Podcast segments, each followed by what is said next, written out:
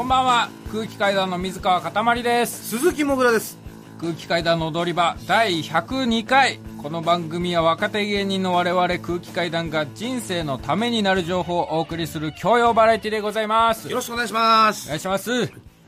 まあすっかり春めいてきまして、まあね、季節はねすっかり春ですよ、桜も満開でね、東京はそうですね、はい、あったかいですけどもね。あったかいですよ。我々もね、今週すごい春でした。ああ、まあそうね、空気階段的にはすごい春だったそうです、ね、週かもしれない、はいね、春になるかもしれないね、はい、うん、あの先週の、ね、エンディングでそのお知らせしたオンエアバトル、皆様あのご覧いただけたでしょうか。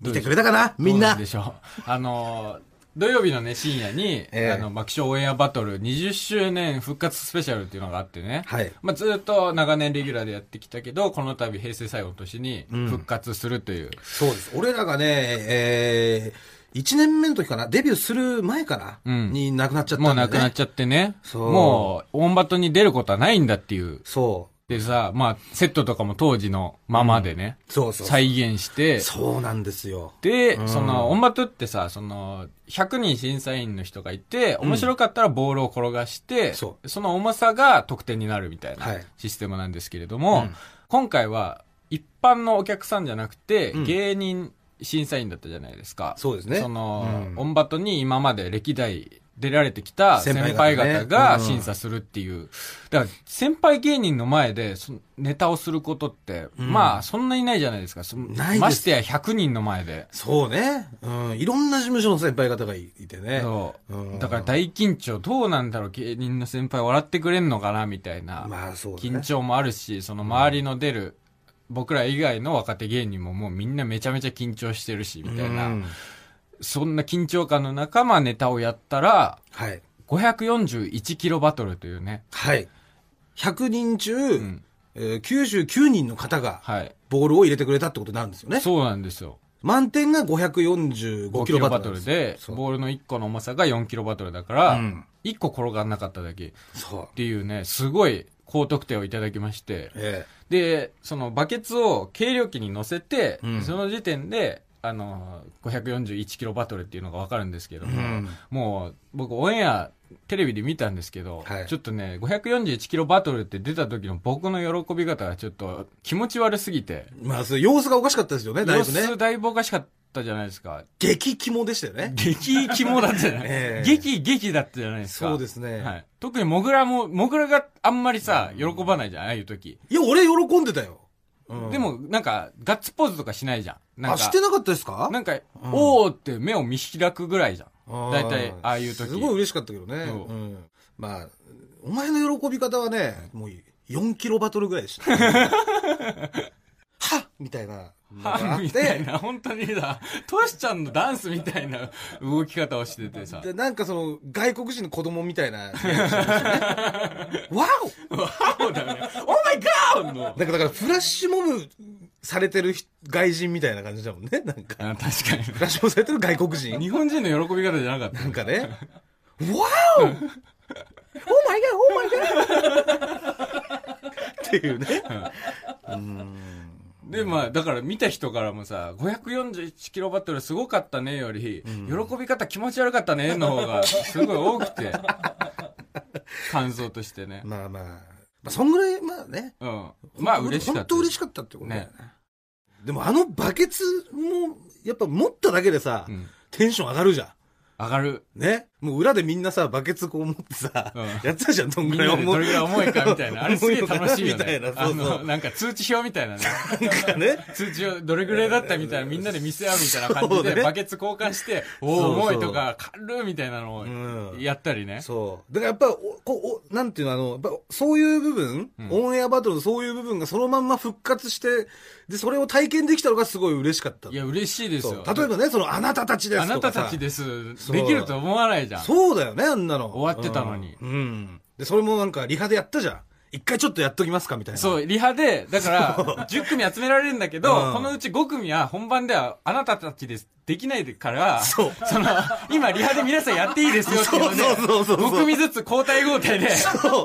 あなたたちです、やらされる。最初ね、くじ引き引いてね、10組順番決まって、で、偶数組だけステージ残ってくれって言われて、で、偶数組だけで、あなたたちですの亀リハやりますって言われたんだよね。そう。で、それで、そしたらヤーレンズさんがさ、奈良原さんがさ、すげえ悔しがってたというか、もう俺たちだってあれやりてえよなみたいななんで奇数組はあれリハできねえんだみたいな風になってくれて、ね、そうそしたらね、じゃあもうせっかくなんで奇数組の皆さんもどうぞってスタッフさんがやってくれてさ、でもう奈良さんがいいんですかっつってみんな行こうぜ上がろうぜっつってね、あなたたちですってやったじゃん、やっぱそれとかもさできるそのなんていうのこう喜びっていうのね喜びがあるよもうありましたし、あと出囃子もね出囃子もねそのまんまだったじゃない、ね、やっぱテレビで見ててさ分かんなかったのがさ、テレビの出囃子そのまんま舞台でも使うんだみたいな確かにねのがあったじゃん、そう収録中からあれ流すんだ、ね、そうトゥトゥトゥトゥトゥトゥトゥトゥトゥトゥトゥトゥトゥってやつね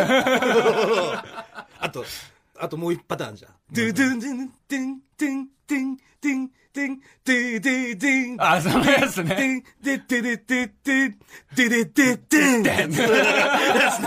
そう。どっちなんだろうみたいな。どっちで来るんだろう。そうそうそう。もうあったしさ。そう。そこで本の出囃子かかってできるっていうね。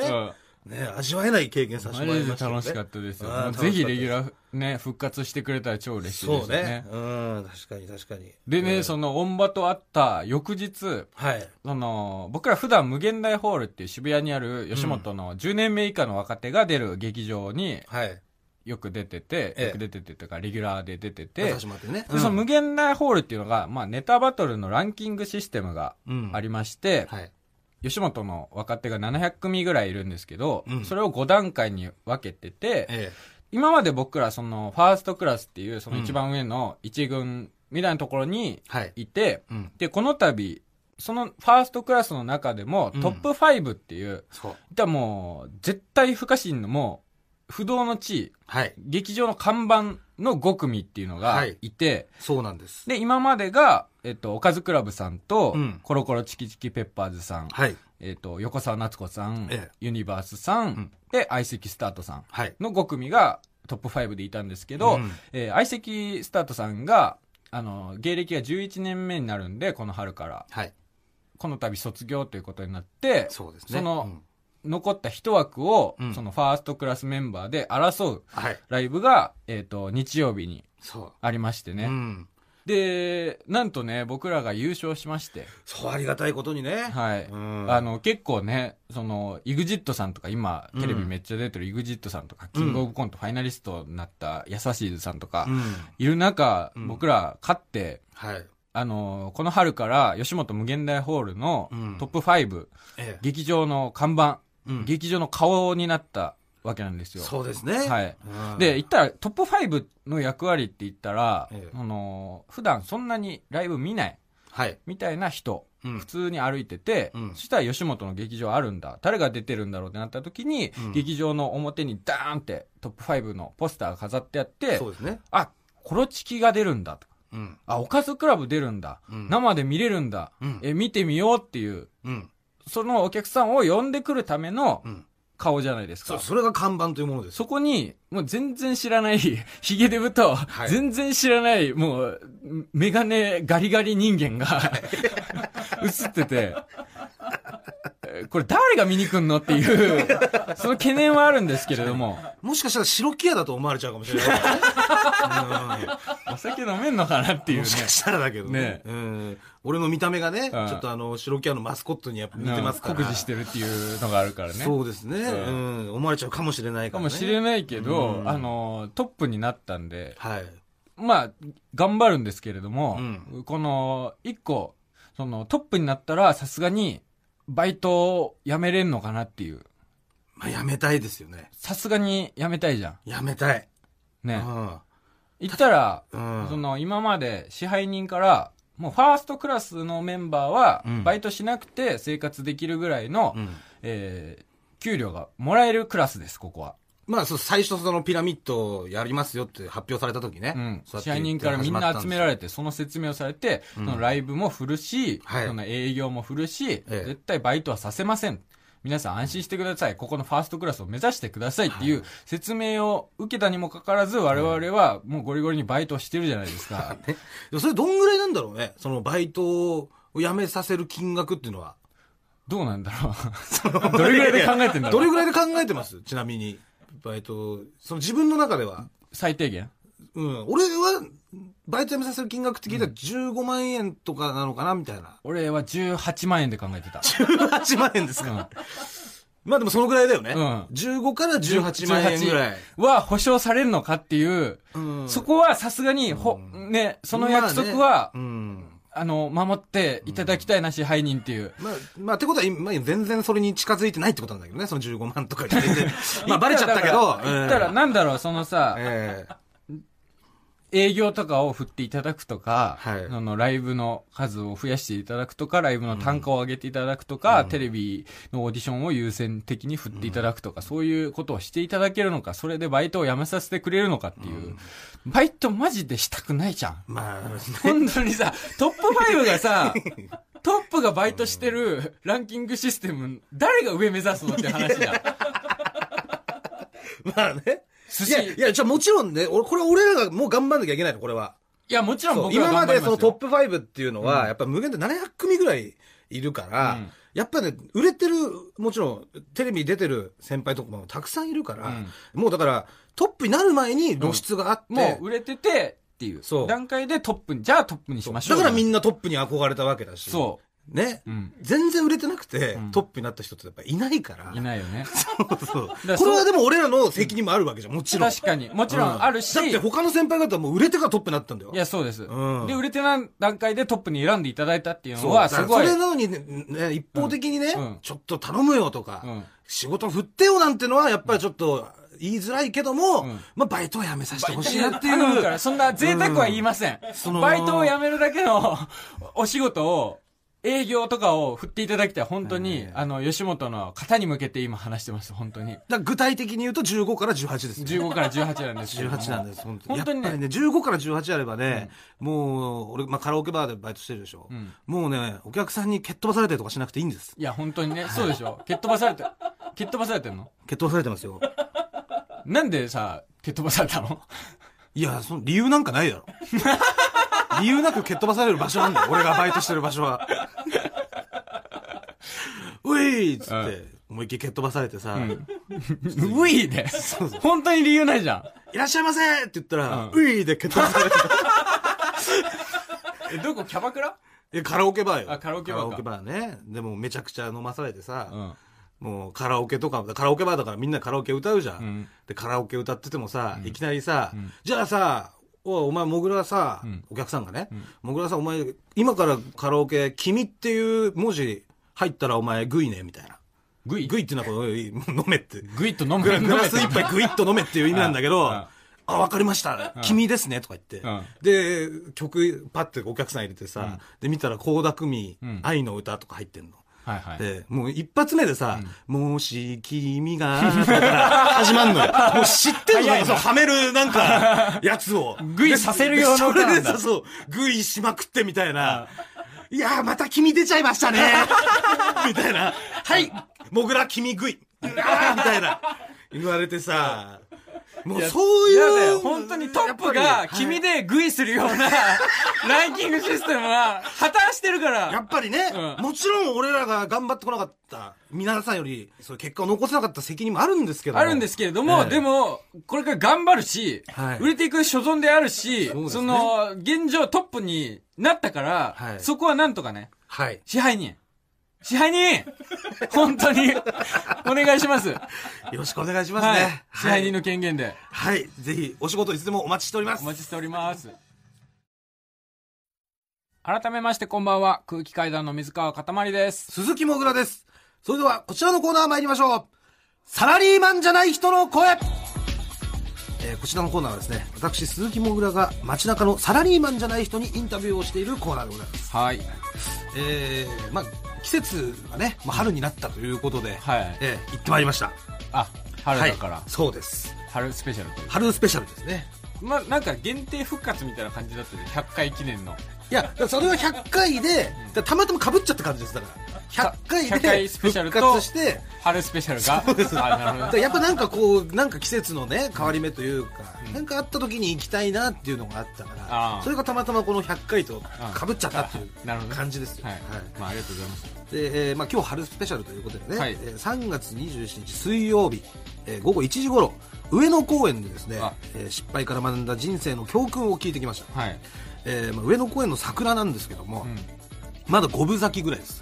あ、まだ開花、完全開花ではない。そう、満開ではなかった、うん、ただそれでももうとんでもないお客さん、上野公園えぐいよね。すごいです。花見客がもう人人人で、うん、もうバー溢れてて、うん、でもうさらにねなんかこう、まあ、もちろん静かに飲んでる人もいれば、うん、もう裸になって騒いでる大学生とか、うん、ドンキーコールみたいなしてて、なんかドンドンドンドンキーみたいな。どこで飲むのそれ確かにどこで飲めばいいのか分かんなかったですけどまだとにかく判断で飲むのそうです。とにかく盛り上がってました。あ、なるほど、はい、それでは早速参りましょう。ケースさん、ケイスさんですね。ケイス、はい、年齢非公表の男性非公表、マジシャンの方です。あれ俺知ってるかもしんない。あ、ケイスさんご存知ですかね。はい、あの偶然、まあ、この今回上野公園でお会いしたんですけども、はい、私がですねバイトをしている、はい、歌舞伎町のカラオケバーの元同僚の方でございます。あ、うん、あ、俺知ってます。あ、これ一度ライブでね、ライブでご一緒したことありますね。あ、そうですね、はいはい、あのケースさんです。あ、あのケースさんですか。はい、で、はい、まあ、花見客にですねマジックをしてる人がなんかいるなと思ってこう見たら、はい、もうバッチリあのケースさんでして。あ、ケースさん、はい、まあだから先ほども話したのカラオケバーね。はい。はい。なんで、ケイスさん、まあ2年前ぐらいまで働いてたんですけど、はい、その頃は、ケイスさんもグイされてました。結構、はい、マジシャンがグイさせられる方がきついよね。グイさせられておりました。はい。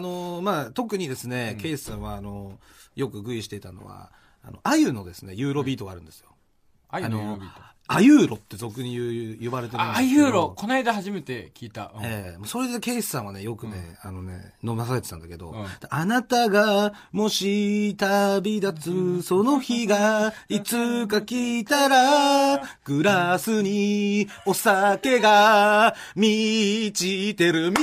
うことで、ケイスさんはよく、うん、飲まされて、グイさせられていました。アユーロでグイさせられていました。アユーロでグイさせられていました。でこの時お会いした格好なんですけどもね、はい、全身黒ずくめでそんな感じだったで、黒ハットをかぶってまして、黒ハットかぶってますね。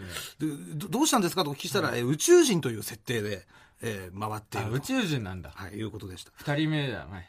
それではまずは、うん、そのケイスさんの人生の教訓をお聞きください。どうぞ。それでは失敗から学んだ人生の教訓を教えてください。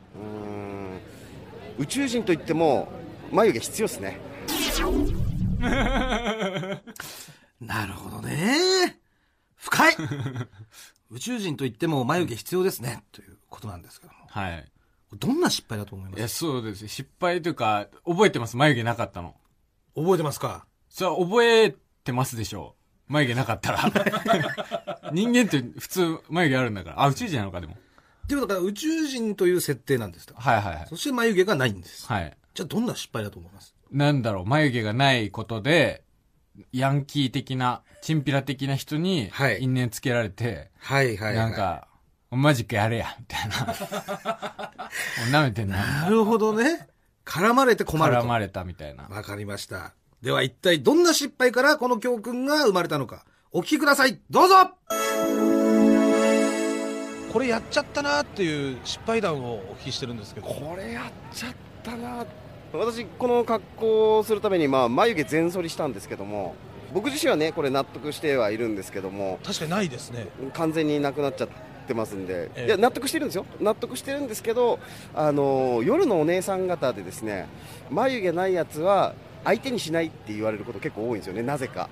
夜のお姉さんというのはそのいやお客さんとしてと言いますか、まあ、取引先と言いますか私も流しみたいにして歩いてったりもするんですけども、あ、はい、飲み屋さんを、はいはい、ちょっとどうも宇宙人ですなんつってで飲み屋さんに行って手品を見せて、はい、おひねりをいただくみたいなそういう時にちょっとどういうわけか夜のお姉さん方は断ること多いですね。なんかなんで全ぞりしたんですか。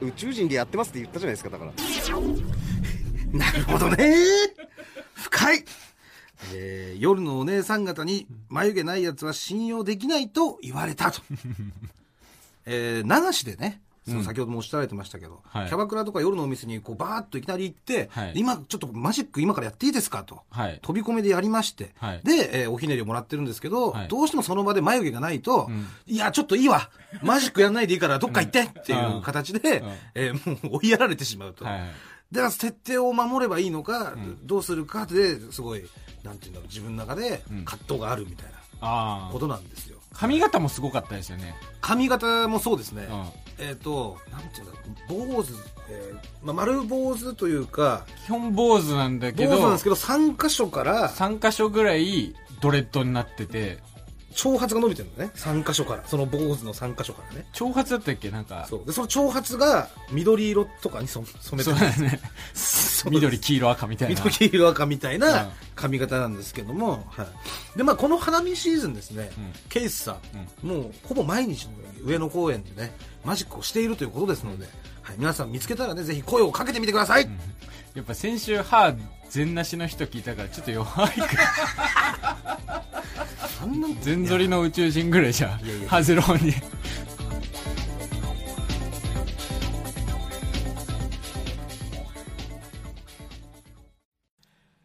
チンして食べて、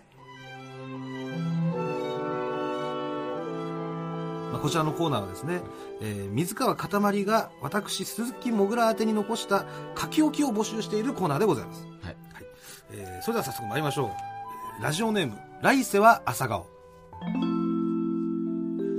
もぐらへいつも言ってるけど脱いだ服は洗濯かごに入れてね。ベッドの隙間に落ちてたりソファーの下に入ってたり毎日が宝探しみたいだよ。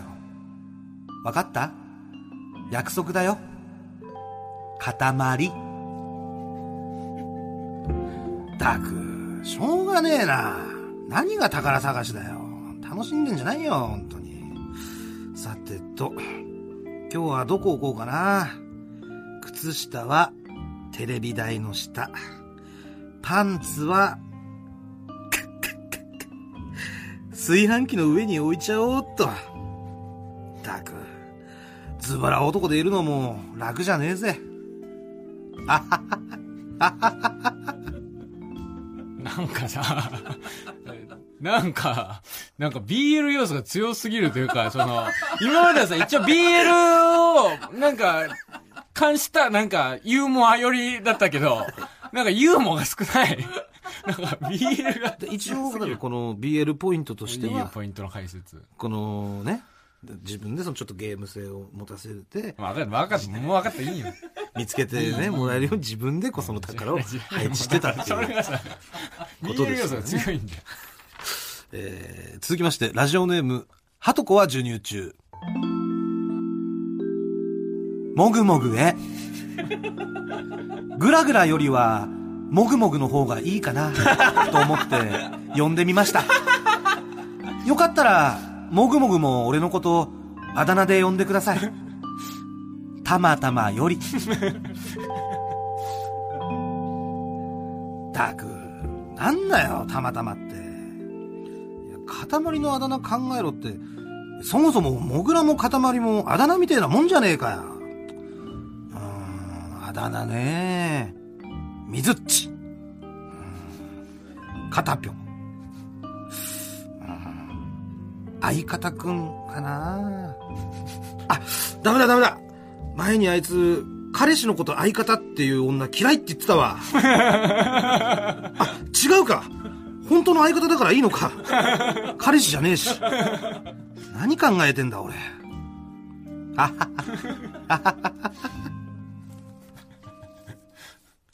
いかがですか、はい、いや水っちは呼ばれてたなと思って、リアルに俺がどうしても行きたくなかったコンビニのバイトの時の店長、ラストいきましょう。ラジオネームルイ15世。モグラへコントで女装をすることにしました。その時被るカツラだけどロングのとショートのどっちが好みですか？写真置いておきます。塊たくしょうがねえな、んなもんどっちでもいいだろう。どれどれ、ロングの写真がああ一色彩みたいじゃん、うん、いいんじゃない、うん、でこっちがショートね、ああ宝生うまいみたいじゃんこっちもいいね。あれもう一枚ある、これともみちゃんの写真じゃねえかよ。いやいや本物の女の子と比べちゃダメだろう。ともみちゃんと比べちゃダメだろう、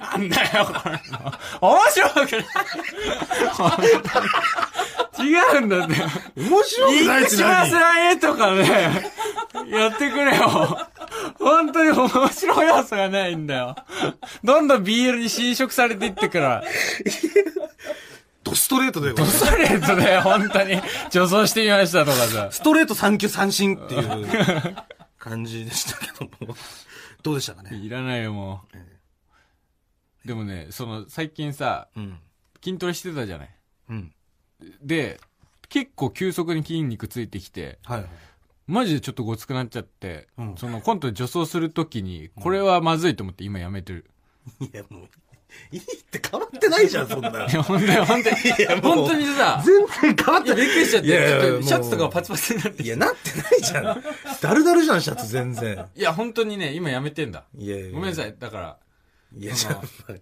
腕相撲する別に腕相撲したいから行ったとかじゃないんだけど、じゃあ一回腕相撲しよう。じゃあもうだったら1ヶ月ぐらい2ヶ月ぐらいその筋トレ始めて3ヶ月ぐらいやったかな。3ヶ月、うん、3ヶ月やったらだいぶね。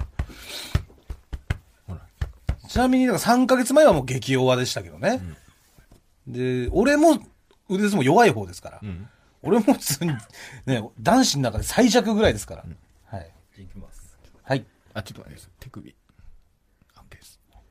レディーゴー。もう勝ったよ